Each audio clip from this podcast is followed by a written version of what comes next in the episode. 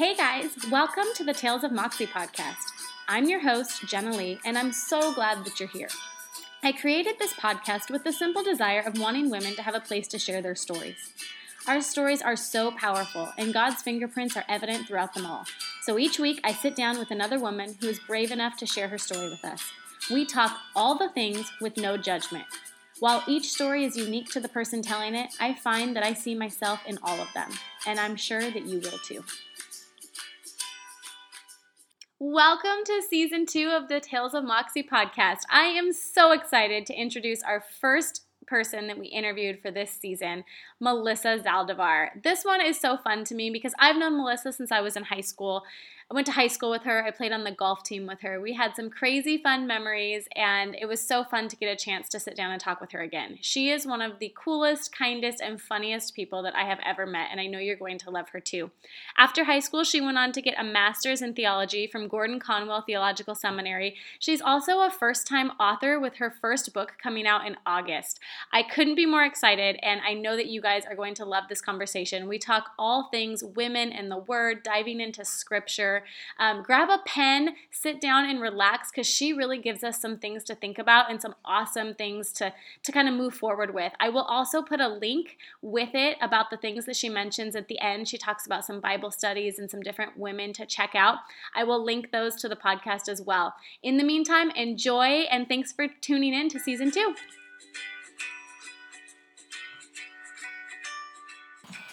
Well, welcome to the Tales of Moxie podcast. This is our first episode of season two, and we are really excited because we get to welcome Melissa Zaldivar to be our first guest. It's been years since I have talked with her, but I have loved Melissa following your journey and kind of seeing you on Facebook and Instagram. And so much has happened since the girl that I used to golf with in high school.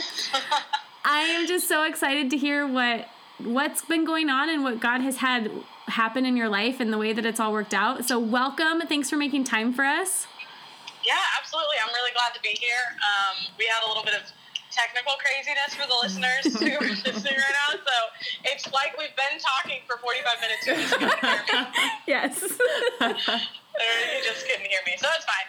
Um, that is so yeah, true. I'm glad to be here. Thank you. Well, if you don't mind, kind of telling our listeners and and us what what's been going on what where have you been led to and drawn to and kind of what is your life like if you just want to tell us a little bit about yourself and we'll just jump right in great so the, i mean really the question is like what's your jam what are your jams yeah. um, okay so yeah so i grew up in the same town um, as as Lee, and it's been so fun.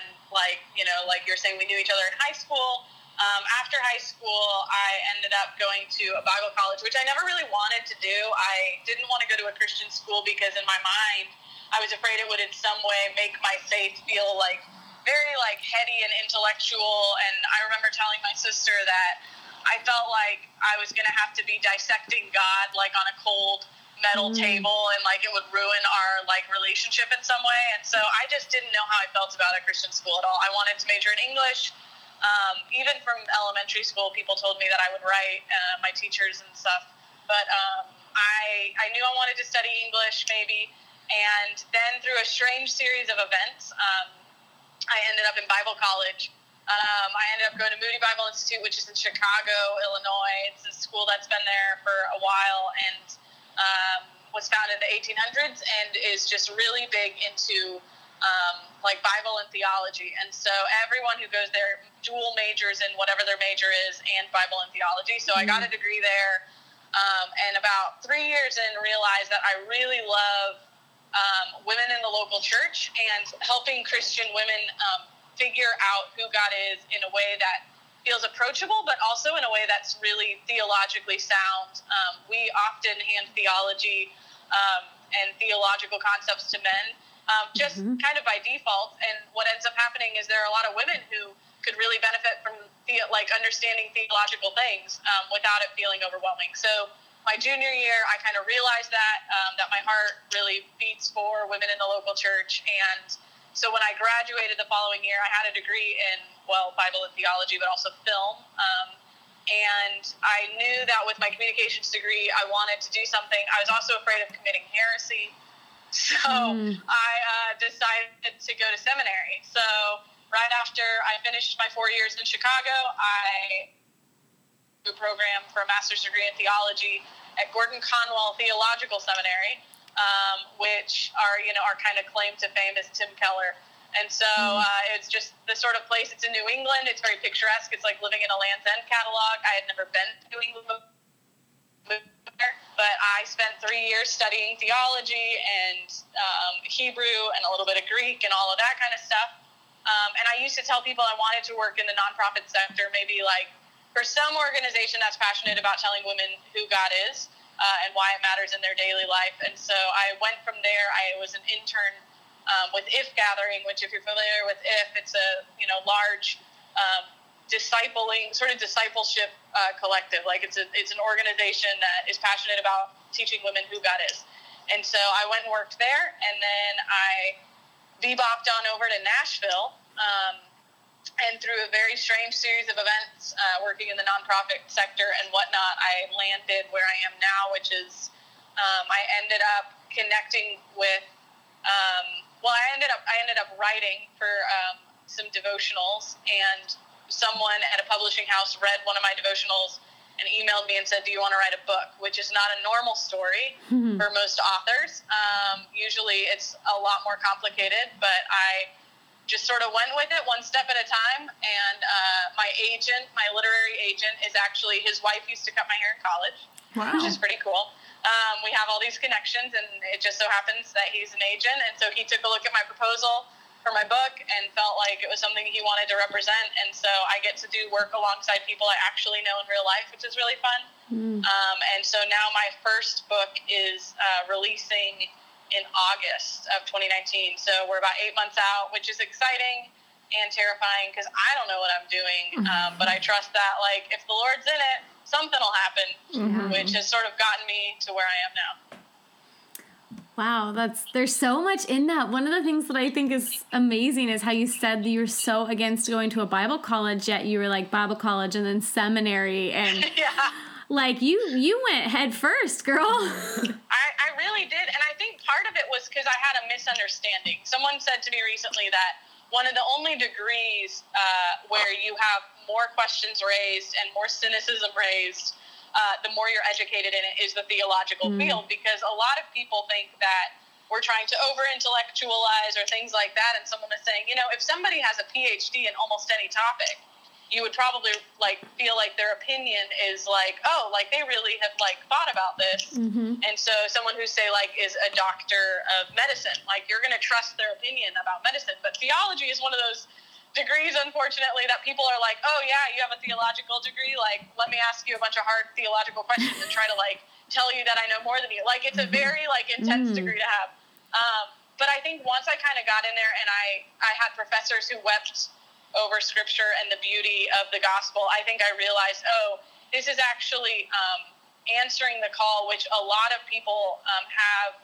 They don't realize is is is a need, which uh, you know, it's answering the call of what do we do with a generation that's pretty biblically illiterate, we would say, mm-hmm. um, that don't really understand scripture, that don't really dig into scripture in our daily lives. And, you know, we'll say, oh, well, I read my Bible for, for four minutes last week or twice this week. I feel like I'm doing pretty well. But it's like, you know, you as someone, you know, someone who's married, it's like, if you were to say that about your husband, like, oh yeah, like we talked for five minutes once this week, I would be like, oh gosh, like, are you guys okay? Mm-hmm. Like, I would wonder, you know, because when we build relation, when we build a relationship with God, um, but we do that apart from really digging into time with Him and an understanding of who He is and seeing Him in a right way, not just in the way we want to see Him, and this sort of picture we have of this cosmic vending machine who's just there to give us whatever we want. Um, then we're able to really actually engage in a relationship that I think we're meant to engage with. Mm. But sometimes that takes talking about theology or digging into scripture and what it really means.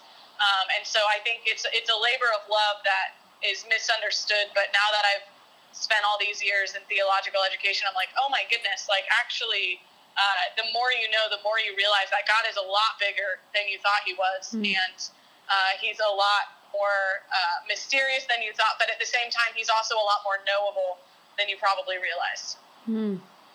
Yeah. So what? I mean, for you, the scriptures have, have obviously played a big part. What do you think the the missing pieces for our generation in particular in where scripture has kind of taken a back seat? Because that it isn't as I don't hear as much women in the yeah. word all the time. Um, I mean, they're still showing up to church on Sundays, and I know for us, we're in a you know we're in a you know we're in a time of of little little people always needing us and things like that. But maybe the time's not necessarily made. What do you think is pulling us so far away from the scripture right now? Well, I think part of it is like everybody kind of wants like a life hack, right? Like mm. it's this mm. idea of I just want like a quick answer. But in the same way that you know, to use I use the marriage analogy a lot, and as a single person, so for those of you listening, I am single, so I'm not just like obsessed with marriage or something. But in the marriage, you know, if you you know, like in the marriage analogy, it's that idea of um, you can't just like life hack your way through marriage. Like it takes time and it takes intensity. And I think we're often intimidated because we're like, where do I even start? Right? Mm-hmm. The Bible is thousands and thousands of pages long. And it's, you know, there's 56 books in the Bible. And so it's like, oh, where do I even begin? And if you open to a random page and kind of play Bible roulette, uh. you might end up with some weird story where Jesus like curses a fig tree, or you mm-hmm. might end up with a weird story where like someone, you know, comes back from the dead, or like there's this story um, with uh, Elijah and Elisha, where Elisha, S H A, he comes after Elijah. See, a lot of people don't know there were two very similarly named prophets right after each other, Elijah and Elisha.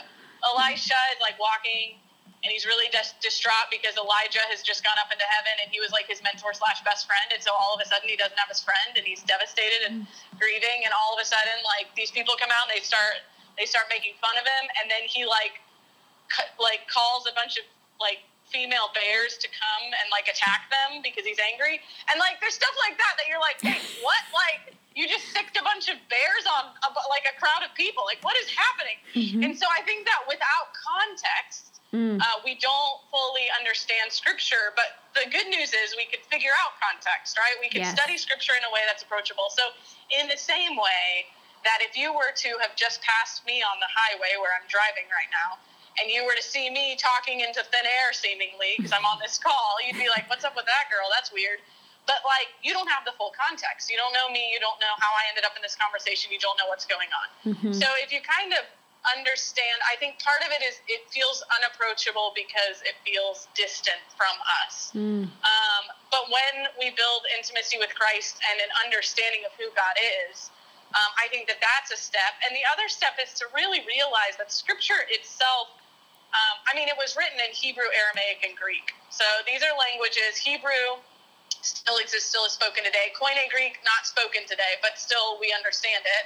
Um, it's not like modern Greek, it's a different kind of language. And so, because of this, um, I think that we also realize, have to realize that the Bible is written um, in ways that our English Bibles um, definitely capture, but sometimes you have to dig a little bit deeper to realize how intense some things are in Scripture. Yes. Um, so, for example, in Hebrew, there's this tense. You know, remember tenses in Spanish, where it was like the o, as, a, almost on, mm-hmm. and it was like you or me or us or we, yeah. right? Like there are different tenses. And in Hebrew, it's the same way, only sometimes there are different intensities. So there's this one tense called the Piel, and the Piel tense, when a word is written in that tense, it's the difference between I broke my leg and I shattered my leg, mm. right? Like there's, it's way more intense. So Genesis 1, uh, Genesis 1 1 is, uh, you know, in the beginning, God created the heavens and the earth, and the earth was formlessness and void. And, um, and it says, and the Spirit of God uh, hovered tremendously over the face of the water or the deep. Well, that word to hover tremendously is written in the Piel, or it, it says hovered in English, but it's actually to hover tremendously because it's in the Piel tense, okay? Mm. This is all going to connect in a minute. So, what happens is, the way that you could translate that from Hebrew is in the beginning, created by God were the heavens and the earth, and the earth was formlessness and emptiness, and darkness covered the face, uh, or, and darkness was like covering all of the waters. And it says, and the Spirit of God hovered tremendously over the face of the water. And there's mm. this moment where when you understand what it's really trying to say. What you're understanding is like, oh, this is like in that alien movie where it's like you're out in the middle of outer space and there's that low like boom sound and you're like, oh, something's about to go down. Like you mm-hmm. hear this rumbling in the distance. It's like that, that moment where it's like everything was emptiness and formlessness and void and the Spirit of God hovered tremendously over the face of the water. There's this anticipation and this intensity, and you're like, when you're reading it in Hebrew, you're like, oh my gosh, something's about to go down. And then it says, and God said, let there be light. And then immediately there's this explosion of creation.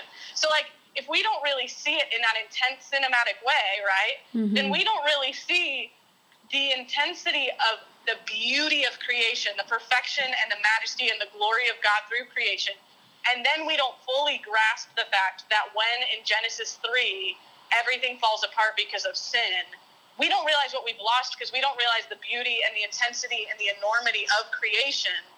And we don't realize, therefore, how everything shifts and then how like far we have truly fallen. Um, and it's not heartbreaking. We read about the fall and it's like Eve listened to the serpent and bummer. Oh mm-hmm. well, and now my kids fight with each other because of that. And it's like, yes, but also, like, this is a really intense grief filled moment in scripture when the fall happens that we just don't often realize how intense it is. Mm. Um, and so I think when we can start to grasp that, when we can start to dig into scripture, when we can start to understand that for ourselves, um, and there are a lot of great resources out there that can do that. Um, like this is why people get a degree in theology is because it helps us just like fully recognize the intensity and the beauty of scripture. And once we realize that, we're like, oh, now I get why it's a big deal mm-hmm. that this just happened. Um, and then we'll start to realize. So then by the time Jesus comes around, you know, in, in the New Testament, you're like, holy cow, like they didn't hear anything from God for 400 years and then Jesus is born. Like that's crazy. And you start to kind of feel the weight of the gospel. We live in a world where we just don't feel the weight of things very often. We don't feel the weight of friendship. We don't feel mm-hmm. the weight of relationships with our coworkers. We don't feel the weight of sin. We don't feel the weight. And and what ends up happening is because we haven't properly gauged how heavy certain things are and how light other things are, um, then we don't understand the extreme nature of the gospel, which is I once was dead, and now I get to be alive, which is pretty extreme. If you've ever mm-hmm. seen a dead thing or experienced the death of a loved one, Mm. The idea that that thing would come back to life is ridiculous. Mm-hmm. Uh, and when we see that that's regularly how our life is talked about in Scripture, it's like, oh my gosh, well, that I understand. Mm-hmm. Uh, and that I have grieved, and therefore that I can hope in. Uh, you know, we can hope in the death of death, and we can hope in the resurrection, and we can hope in all these things, because that we understand. Um, and so it's really learning to speak the language that God has spoken to us, learning to hear what He is saying and understand the weight of it, and then learning to live into that, um, I think naturally starts to happen when we realize exactly who it is we're dealing with when we talk to God. Yeah, and that there's so much in that, and I'm and I'm thinking like so, as a listener who has not gone to seminary how do I jump into something like that? So, just for the record, you guys, she sent me a text in Hebrew before this started. so, accidentally, accidentally. I recognize. Well, I will say, like, is, I'm guessing what you're wondering is like, where do we start? Yes. So, like, for those yes. of us that that's not our, our we haven't had that training, um, and we are we are opening the Bible, and like you said, I know so many people who do the the Bible Russian roulette, and and you know put that in there and kind of pick out a verse and go from there because not meaning to, but we just don't know what we're supposed to do.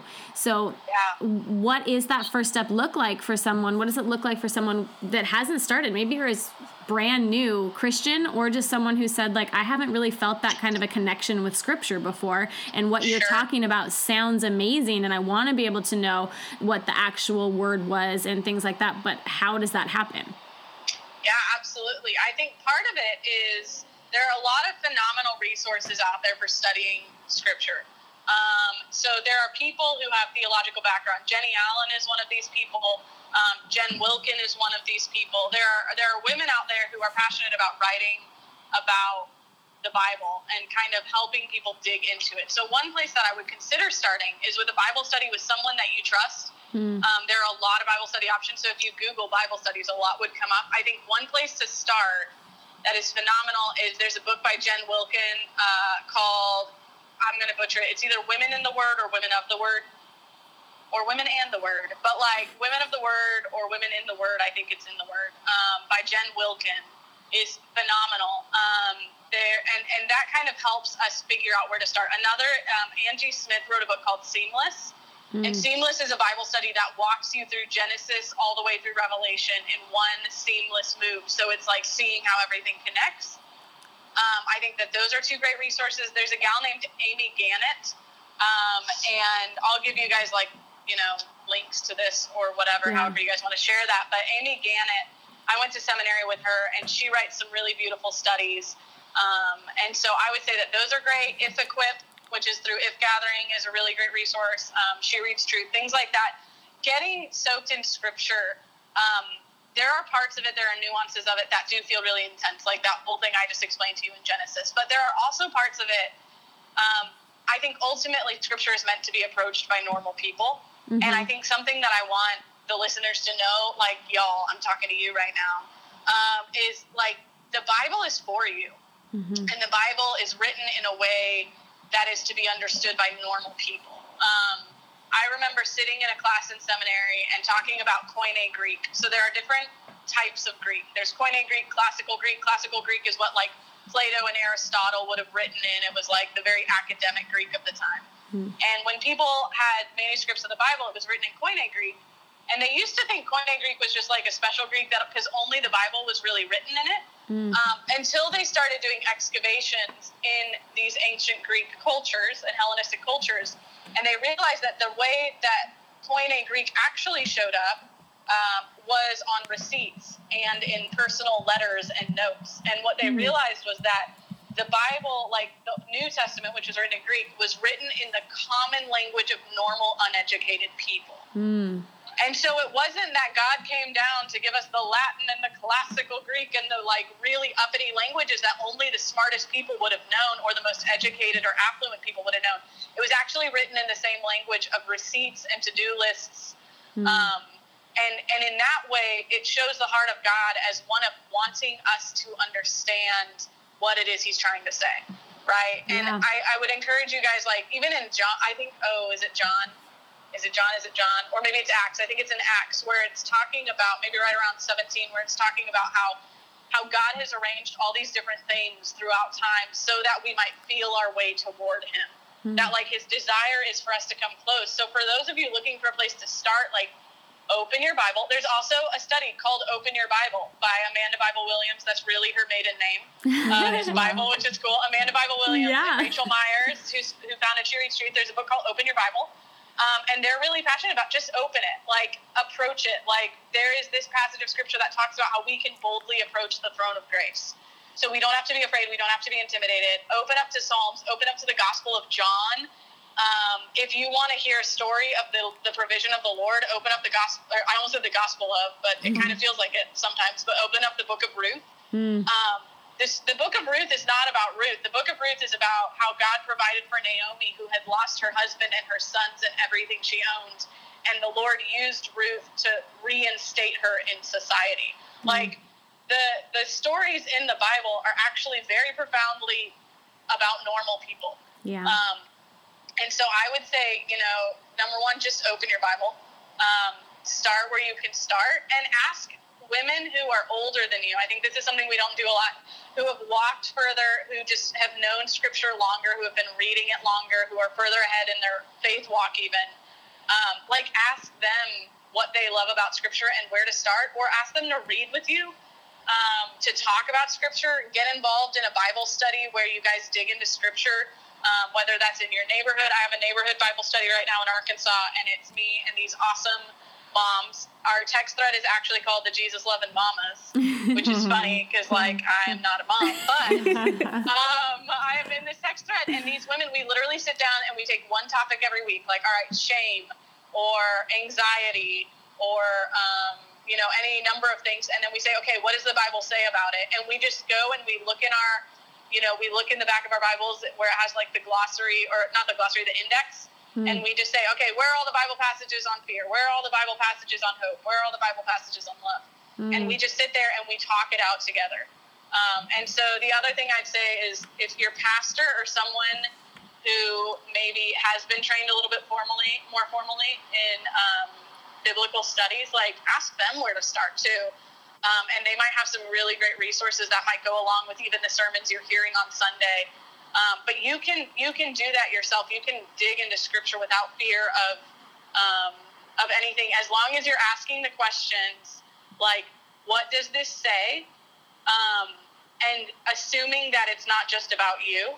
Sometimes the mm-hmm. Bible is written for other people. So, like to burst your bubble, Jeremiah twenty nine eleven um, mm-hmm. is about the people uh, in an ancient Near Eastern culture who are being prophesied to. Um, it does not mean that everything in our lives is necessarily going to prosper. Um, that was a promise for a specific group of people, but we tend to be like, oh, this must mean me too. And yes, it can apply, but more than anything, it's just pointing out that the character of God is one of mm. wanting his people to be provided for, but that doesn't always look like what we think it's going to look like. Yeah. Because uh, that's just the prosperity gospel, which is problematic. So, yeah. Um, passage of scripture it talks about you know in the bible it says you know that the word of god does not return void meaning when we dig into it we're not going to walk away uh, knowing less about god we might have questions mm-hmm. um, but starting in a place of just opening your bible and digging in i think it's really hard to to massively go wrong by reading the bible so i i'm gonna I'm going to throw something out there because two things. Uh, well, I'll start with the first one. One of the things that I'm hearing you say is open your Bible, maybe even if you're not feeling that sort of connection. I know a lot of women who say, I, I need to feel like God is talking to me right now, right? Like that, that kind of yeah. what do you call it like spirit connection every time yeah. i open the bible um, and i was always told because i was one of those people where i would open it and i would walk away feeling like disappointed like well i maybe i didn't do it right because i don't feel like i did that one day when that one verse stuck out to me and changed my whole week right um, yeah but I was told, and I love this. So to so to use the marriage analogy, um, I was told that we show up every time we open our Bible, and even when we pray and we're there to like it's like a we're going on a date with God. But sometimes there's all sorts of dates. So like in when I go on a date with my husband, we have kids. Sometimes the date is like a staff meeting.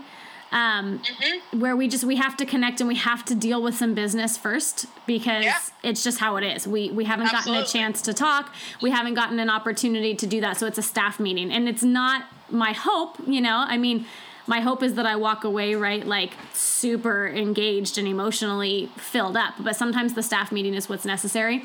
The other kind of date that we can go on sometimes is just where we honestly have to go to the grocery store and but we just don't want to do it with kids because it's easiest so then yeah. we're you know we're still accomplishing something um, but again it's not like that that crazy date and then the other kind of date is when it is, where we're like everything's emotionally connecting and we've gotten all that stuff out of the way first. And so then we are able to have the dinner and the movie and the, that connection where then you're going home and you're intimate because you feel that connection. But that's like one in three times. It's not every time that I go out on yep. a date with my husband. But if I don't go on the date, I have no chance of experiencing that. And it doesn't take away the fact that those other two dates that we go on were necessary. They were needed in order to get to the other one.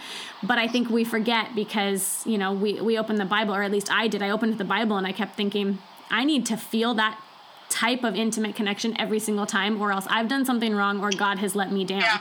So I love that you're saying just open the word and just just, just trust. It. Just do it. Yeah, even if you're not feeling that like emotional connection yeah. in it or even walking away from it, just trusting like, okay, maybe I didn't feel something even in the time that I just spent, but that doesn't mean that what I just did can't be used even in an hour or tomorrow mm-hmm. or whenever. So I really love that. The other thing that I love hearing you say is that this isn't something that we do alone. Like you get into no. relationship with other women and you're sitting there going, none of us really know. We're all figuring this out together because that isn't that like our God is a God of relationship. So knowing that like that's so important to just get some people together and be like, I don't know what I'm doing. I don't know what I'm doing, but let's get together, let's dig in together and let's not go it alone. And I love that. Yeah. Yeah, I think there's um there is this this very unusual thing we do, which is a very human thing to do, which is uh, we tend to attribute to God things that um, we think are true about Him. They feel true, but they're not necessarily true. So, for example, um, we'll compare him to our earthly relationships. Mm-hmm. So Yeah. we'll be like, oh, well, when are you going to let me down? Or when are you going to change your mind? Or when are you going to do this? And it's like, never. Like, sorry, character of God is not the character of human relationships. Our relationships are really broken. Mm-hmm. Our relationships are just a shadow of what it looks like to have a relationship with Jesus. Mhm. But at the same time, like when Jesus came to earth, he felt the breadth of human emotion, right? Like he wept and he laughed and he was sarcastic and he joked around, but he also was serious, obviously, to the point of death, right? Like Mhm. there's, but we sometimes forget that, that to be human is to feel these things. So if you base your relationship with Jesus Christ on how you feel, Yes. then you are never going to be satisfied. Yes. Well, and we and I love that because we're created in His image, but we recreate Him in our own image, and that's Yeah. that's so just detrimental to our relationship. I love that you brought that up. Yeah, and it's not about, here's the thing when we talk about our relationship with God, I want people to understand who God is. I want more than that for people, for God to be understood by us. And what I mean is, if you are having a hard time, right? And I called you up and I was like, Jenny, how's it going? And you were like, it's been really rough this week. It's just been unbelievably hard. And if I was like, all right, tell me about it. And you listed it out, right? Like, oh, the kids have been sick Mhm. and, you know, my husband and I were fighting and whatever this, by the way, this is all made up. It's generally fine. Like, if, you were, if you were to say, if you were to say, like, these are the specific things happening, I technically understand what's happening in your life. I can be like, oh, that is a lot of stuff. That is really hard. But if Mhm. I'm not ready to enter into a relationship with you on an empathetic level and be like, oh, like, I bet that that's really hard, then if you don't feel understood, then you're not really being loved well, right? Like, if you had a friend and you feel like they understand you, but you're not understood by them, Mm-hmm. then you're probably mad at your friend or annoyed by your friend or you don't want to talk to your friend because Yeah. you're like you don't get it you don't and like i had my friend andy very wisely said this to me probably about six months ago she was like more than just understanding we need to seek to be friends and build relationships in which people feel understood Yes. and so I think about when I think about knowing who God is rightly, it's not because you just want to be right and you want to be smart and you want to know things. It's actually because you want to have such a deep understanding of God that if you were to say, "Hey God, do you think that this person is remotely understand like do you feel understood by them?" You would want him to be like, "Yeah." Like Mm. in any relationship, we should in any friendship, like in throughout scripture, there's this idea of being a friend to God, and it's like we're lousy friends to God because Yeah. we're like, let me tell you what I think based on what I feel, and I'm gonna just like throw that on you, and because I don't hear an audible voice telling me you're wrong, I'm just gonna keep living my life through making you, like you said, really well, like in my own image. Mm-hmm. Um, and so I think that it's it's really pausing and being like, wait, if I'm in a relationship right now, am I just trying to know stuff about God, or am I trying to really like understand in such a way that God would say that he's he's under and you know obviously we can't fully understand God. He Yeah. is vast and infinite.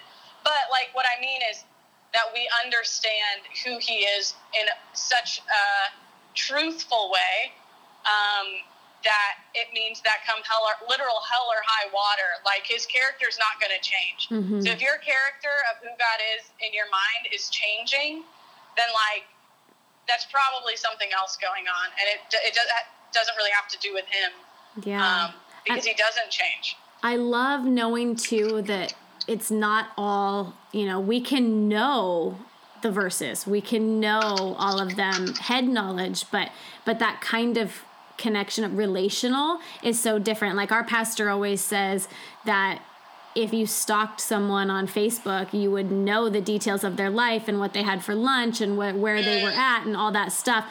But if you didn't know them in relationship, then you're just a creepy stalker, right? Yeah, Um, yeah, and yeah, and it's it's so real. Like the word in Hebrew, there's a word that it's yada, and yada means to know by experience. And a lot of the time, you'll see it Yes. in like in a sexual way. Like you'll see where it's like an Adam knew his wife and she bore a son. Yeah. Right. Like it's like oh he knew her, which is like i.e. like sexual Yeah. innuendo. Uh, But that's a true phrase, right? To know by experience, Mhm. like to really know. And And so you think about that kind of level of, of intimacy and not in you know the physical way but in a spiritual way of like deeply because i have experienced god i know god. Yes. And i know him by experience not just in my head with the ideas i have about him. Mm, yeah. Which takes time and walking this with him every single day. Yeah it takes walking it out with him and it takes i mean it takes confessing to one another and saying here's where i'm at. This is what i'm thinking. This is what i'm feeling. And and having people that speak truth. And the thing is we talk about speaking your truth or like you know telling the truth to one another whatever those things are or speaking truth in love. Like mm-hmm. we'll use phrases like this.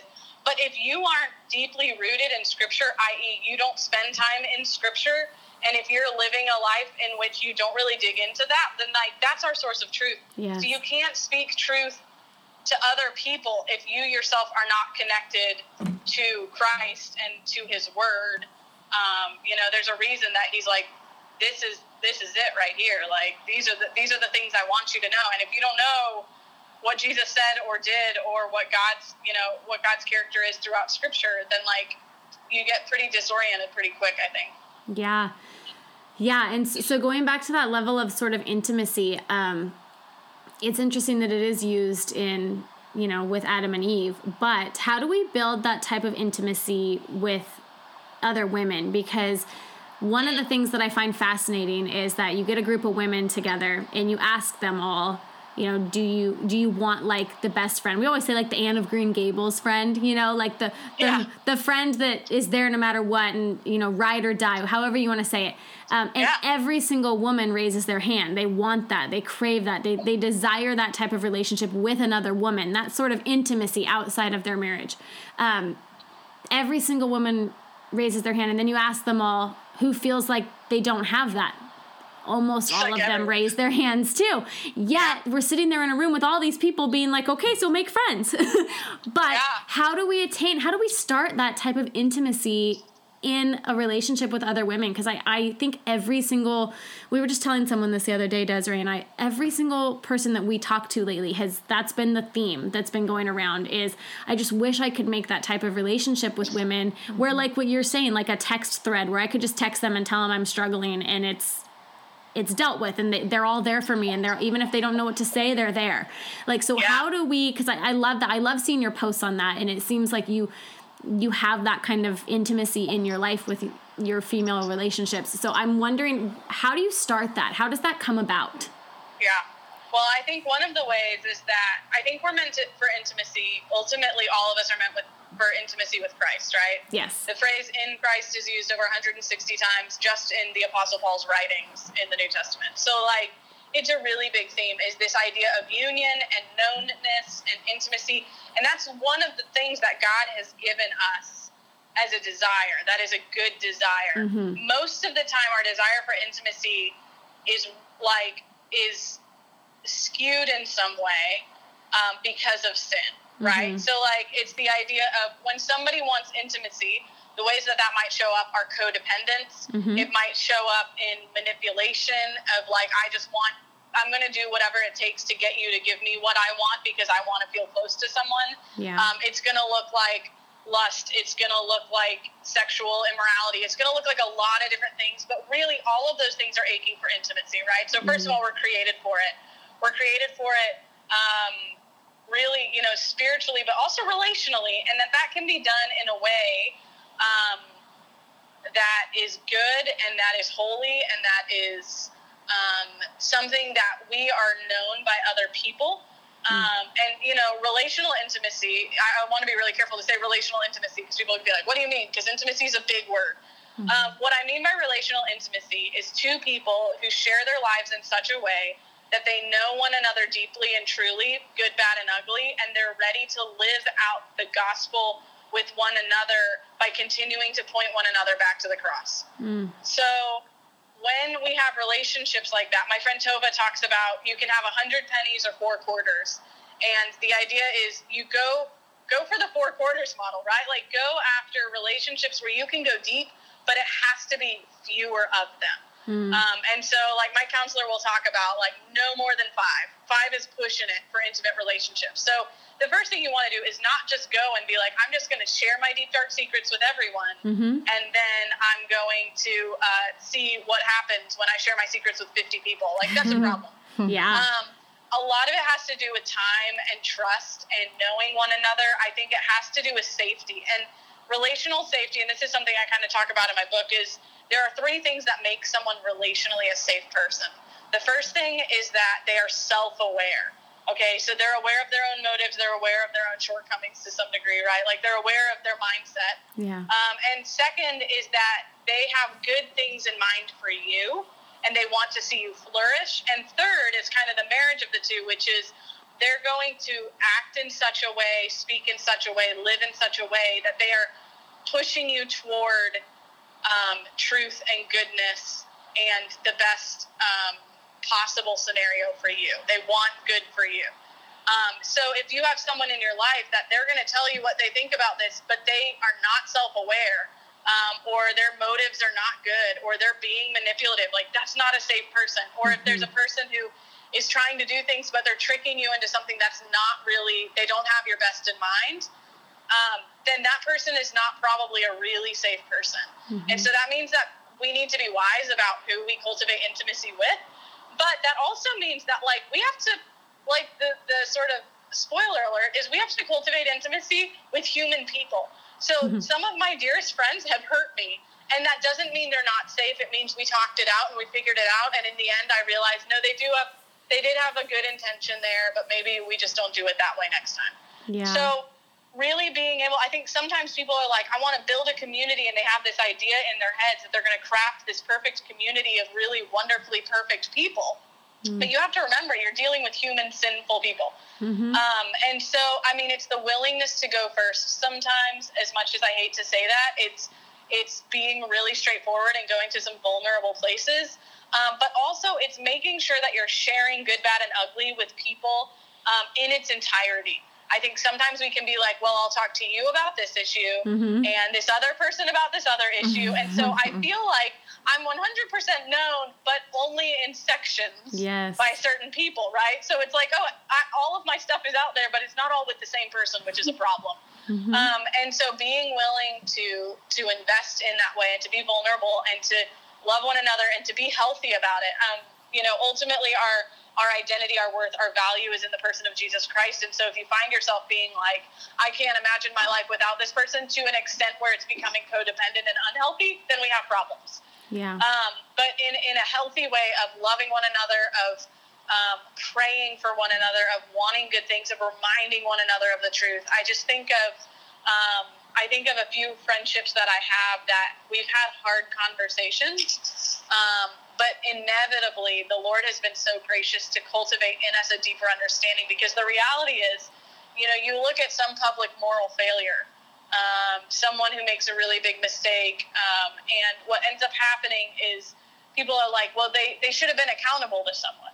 And it's like we talk about accountability within Christianity, and, and the two are similar but very different because accountability means I'm going to come to you and tell you what I've done or what I'm struggling with. However, mm. if we have intimacy, if you know about me, if you know the strengths that I have, but you also know some of my blind spots, then you're going to come to me and be like, hey, how's this going? I want you to tell me the truth. And that's going to breed its own accountability, mm. right? If we do accountability just for like the Christian model of like, yeah, just go and confess to someone else what you've done or what you're struggling with, that means that I could secretly struggle with something and not tell you anything and you would be none the wiser. Yeah. But if you know me deeply, then you can be like, hey, Melissa, like, how's, how's that going? Or how's your relationship? I was dating a guy once, and I had uh, my friend Andy, the one I mentioned before, who's pretty wise. She legit would call me randomly during this time when she knew we were together to make sure we were making good choices. Mm-hmm. And like it was one of those things that it's so funny, but like it's also not funny. Like I was like, I need someone in my life who's mm-hmm. asking me hard questions and holding me to that. And because I trust her deeply and because I know that her intents are good, I can open myself up to that kind of friendship and to know that like we are all built for this friendship and it's hard to get there in our modern society but it mm. is possible and it does truly change the way we see everything because now it's not just my thing it's my community's thing So if I'm struggling, then they're struggling. Yeah. And to be able to cheer one another on, we have to be able to be like, all right, guys, like I'm broken. I have these things that I'm dealing with, but then they also get to cheer us on in our victories and in positive ways. And those are the people um, that show me the kingdom of God. Mm-hmm. I love that. And I love how you made the distinction between, because I hear so much, you know, be authentic and be vulnerable. But I love that you made it clear that, like, there's a difference between being vulnerable with people that have earned the right to be vulnerable and going around and and just dumping it all out. I, I had I had it told to me one time, and I'm totally gonna say this, and we might want to edit it out later, but um, I was told one time that like those when we do things like that, when we just start thinking, well, I'm gonna be super vulnerable to make friends, and we just just barf all of our like deepest, darkest secrets. It's like we're in public and we pull our pants down, and it's just yeah. like extremely inappropriate, and no one wants to see it, and everyone thinks we're crazy and doesn't want to be our friend, right? Yeah. like it's the craziest thing, and you're like, but Hmm, it's basically what we're doing, right? Like we're pulling down our pants and we're showing you all of our yeah. privates, and you don't know me. you don't know me at all. Yeah. Well, and it's that idea, right, of intimacy has to be, like I said, out of a place of safety and truth and centered in the gospel and the identities that we have. But when we start being vulnerable for the sake of, hey, look at me, I just want someone to look at me, that's when we know something is afoot. Yeah. And um, I love I know? love that you said that. And I love how you said too, like there comes a point when that vulnerability is totally in it you know it's it's in its right place and that's good and we should be but you're right it's a it's a very difficult time i think in our generation or our culture or society somewhere that this is this is a tricky line to walk. It's a very tricky line because we don't have it we don't have it clearly set before us at times. Um, we we are as we become adults, we realize that the world is broken and we stop trusting people as much. Yeah. Um, and it's I think that you should have a reasonable amount of concern for those things, certainly. Mm-hmm. But at the same time, it's like you know we can actually be in relationship with one another. It can be a good thing, and um, you know I'll be honest in in saying this, and I say it because I've I've talked to you know my people about it, so it's okay saying it mm-hmm. on you know a public podcast to the internet. But like I mean, I had a week uh, for a few weeks where it was just like I felt insecure. I wanted people to pay attention to me. Like mm-hmm. I felt this need to like perform and I wanted to be noticed and like all of those things of like craving the affection and attention of other people. Yeah. And I knew it was there. I didn't realize how severely it was there. And I brought it to the Lord and I was like, all right. And this is literally like what I said to Jesus out loud in my car. I was like, here's the thing. I was like, I really want attention from other people right now, and I kind of don't care. Like, I don't really know if I even want to fix it, but like, I just need to say that we need to like nip this in the bud because in eight months, I am launching a book, and I'm really gonna care what people think about me then. So like, mm. I need you to show me that you care for me because frankly, I don't feel it right now. Yeah. And like to kind of go there and to have that moment of like, oh shoot. And so it's like I, I, I speak from a place of like struggling myself. Like we want to be seen by people, we want to be loved by people, mm-hmm. we want to be known by people. Um, but that does take sometimes the willingness to say, "Oh gosh, like I want all these things, but I want to do this in a way that's healthy, yeah. in a way that's good." And those people are the ones that can point you back to Jesus and say, "Like, have you wrestled this out with Him?" Mm-hmm. Because ultimately, He is the one who's going to answer those needs. And when we're satisfied in Him i.e., we know that we're seen and loved and cared for by Him. That's what that means, mm-hmm. right? Like when we have that trust with Him, then we can walk into it. But it's like, woe to us if we believe we can be in good, healthy communication and community with one another without first being connected intimately to Christ. Yeah, that's important to remember in all our relationships. I'm I'm thinking even at a time when I was in my marriage where I was just so frustrated because I felt like he was not understanding me or he wasn't paying attention to me in a certain way. And then I came to find out at a different time that you know, he had this huge thing that he was he was dealing with, so he was trying his best but I yeah. realized for the same reason that you're just saying that like that's where I was trying to get filled up, where I was needing that validation, like validate me yes. right now. And yeah. And it was it was not his job. And then to think later, you know, someone asked me, I had a friend ask me like man, that's a lot of pressure to put on him. How would you feel if you were the sole source of his validation? And I thought, it's like, oh, I do not want that. Yeah. yeah. Take that one right off the table, please. Yeah.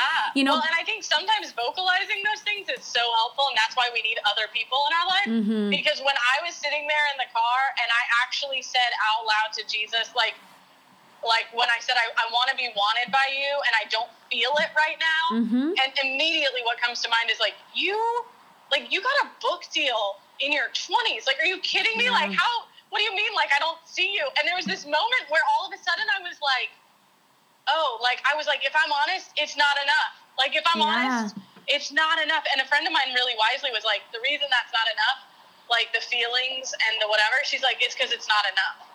Like Yeah. the reason it's not about the book deal. It's not Yeah. about the what you know us getting our way. Mhm. It's actually about coming clean before God. And then it's my responsibility as I steward relationships intimately to then go to my closest friends and say, "This is what I just said to God, Yeah. and I just want you to be aware of it." And then they're able to love me where I'm at and push me back again, you know, toward the truth. Yeah, yeah, that's beautiful. I love that. But is there anything else that you feel like you want to add? I, you know, before we before we wrap up, or anything that you might think's on your heart? You know, I think that Jesus is real. Mhm. I think um, Amen. I think that his kingdom is is here and is Yes. coming. And I think that when we start to see things through the lens of eternity, we start to realize what matters and what doesn't matter. Yes. Um, we see everything through a lens of what matters and doesn't matter. And the only way that we can do that well is by knowing God and by knowing His Word. Mm. Um, and, and by really digging into the things that are eternal. Um, and what is built for Christ will last, right? There's a famous quote talking about, like, only what's Yeah. built for Christ will last. So, like, keep in mind that that's what matters, but also recognize that, like, this is all, like, the whole, like, Jesus died, like, literally died for us. And, like, that the Lord has moved things around so that we might feel our way toward Him. Like, He wants intimacy with you as much as as, as you want it with him Mhm. right like Yeah. and that it's it's a two-way street that like he desires us that he loves us that he sees us um, and and sometimes that gets muddled um, because we are sinful human broken people and that means we see things through a lens uh, that is not eternal um, because we just are stuck in our here and now yeah. um, and, and so I guess my encouragement is if you heard all of this and you felt like, yeah, but I don't even know if I can open my Bible. I, I feel like I have felt such grief and abandonment by God that I don't even want to try to make eye contact. Um, I would say to you that, like, I have been there. Mm. Like, I have had seasons of my life where I slept next to my Bible because I couldn't open it, but I knew it probably was important Mm. um, and it, it was like maybe osmosis sort of situation. Yeah. I had I had months of my life when I just I was in Bible college, I was experiencing grief, and and I felt like God was good to everyone except for me. Mm-hmm. And and I I look back at those days of sleeping next to my Bible at night, not willing to open it, and I just think, wow, like that must have broken his heart Mm. but like he never wavered for a second right like Yeah. give yourself the grace to recognize that he is here for it today and he was here for it yesterday and he's going to be here for it tomorrow um, and Yes. so if you find yourself in a season of i don't know why i'm doing this like hold on um, because you are feeling the pain of us in our current state before we get to spend eternity with jesus. Mhm. and at that point we won't care anymore because we'll be there. But right now the getting there is the hard part and and um, faithfulness in small things and in obedience even when we don't feel like it. Even though i don't feel in this moment like jesus really really wants me like i will continue to confess that to other people. I will continue to push into my friendships with people that will tell me the truth that he does want me uh, until one day i can hear it for myself and and so even as i tell you guys these things um, I think it's the work of the Spirit to say, yeah, like I am, I'm stepping forward, I'm moving forward. I believe these things are true, even when I'm not feeling it. Yeah. Um, it's okay to not feel it, but he's his character does not change, and he still loves us tremendously. Yes. Amen to that. Thank you so much for taking time to meet with us and for um, talking to our listeners and, and dealing with all of our tech problems. We really appreciate the time that you've taken. absolutely. Thanks for thanks for making it all happen. Of course. And if listeners want to get like in touch with you somehow or just like follow you somehow, where can they do that at? Um, well, my website is just melissazaldivar.com. Okay. Uh, and my Instagram handle is the same. I'm really bad at Twitter. Have a Facebook page, facebook.com slash it's Melissa Zaldivar. Um, and uh, I, yeah, I throw content out there. And like I said, book launches hopefully in August. So yeah, that'll that's start awesome. popping up, start popping up soon. I can't wait to read it. Yeah, thanks, friend. We are excited. Well, thanks again. Um, and we, yeah, we're just, we're really grateful. Yeah, absolutely.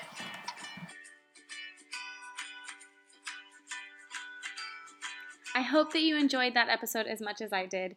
And thank you so much for listening. Your tuning in each week really means the world to us. I would be so grateful if you would subscribe and leave a review before you go. And if you ever want to reach out with questions or comments, I encourage you to email us at talesofmoxie at gmail.com.